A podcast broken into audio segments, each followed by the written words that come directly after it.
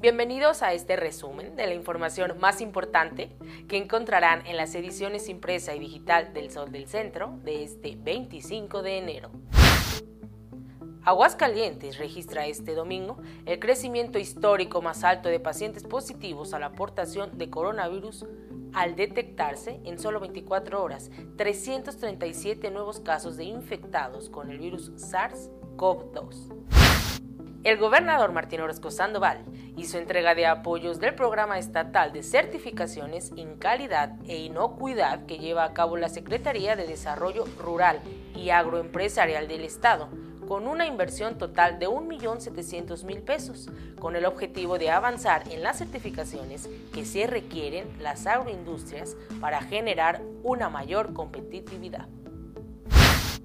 buscan hacer accesible esquema de movilidad para los ciclistas. Por ello, en algunas rutas los camiones urbanos serán equipados con racks para que los usuarios de este medio de transporte alternativo puedan colocar sus bicicletas y abordar los autobuses.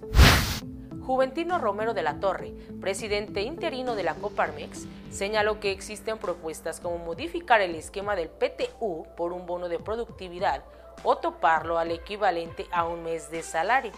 Ambos buscan aligerar la carga de las empresas para que todos los trabajadores que están contratados bajo el esquema de outsourcing se integren a la nómina.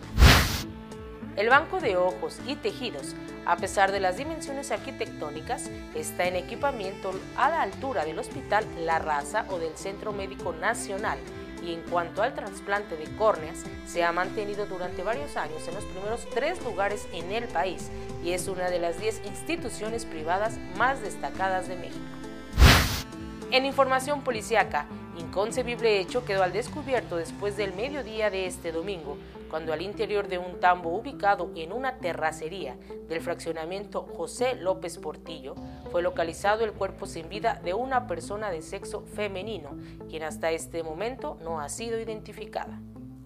En los deportes, la tarde de este domingo, los Rayos de Necaxa visitaron el estadio Nemesio 10 para medirse al Toluca en la jornada 3 del torneo Guardianes 2021, donde el equipo mexiquense se quedó con la victoria al imponerse por marcador de 2 a 0. Síganos en nuestras redes sociales y para conocer el detalle de esta y mucha más información, no olviden adquirir las ediciones impresa y digital del Sol del Centro de este 25 de enero.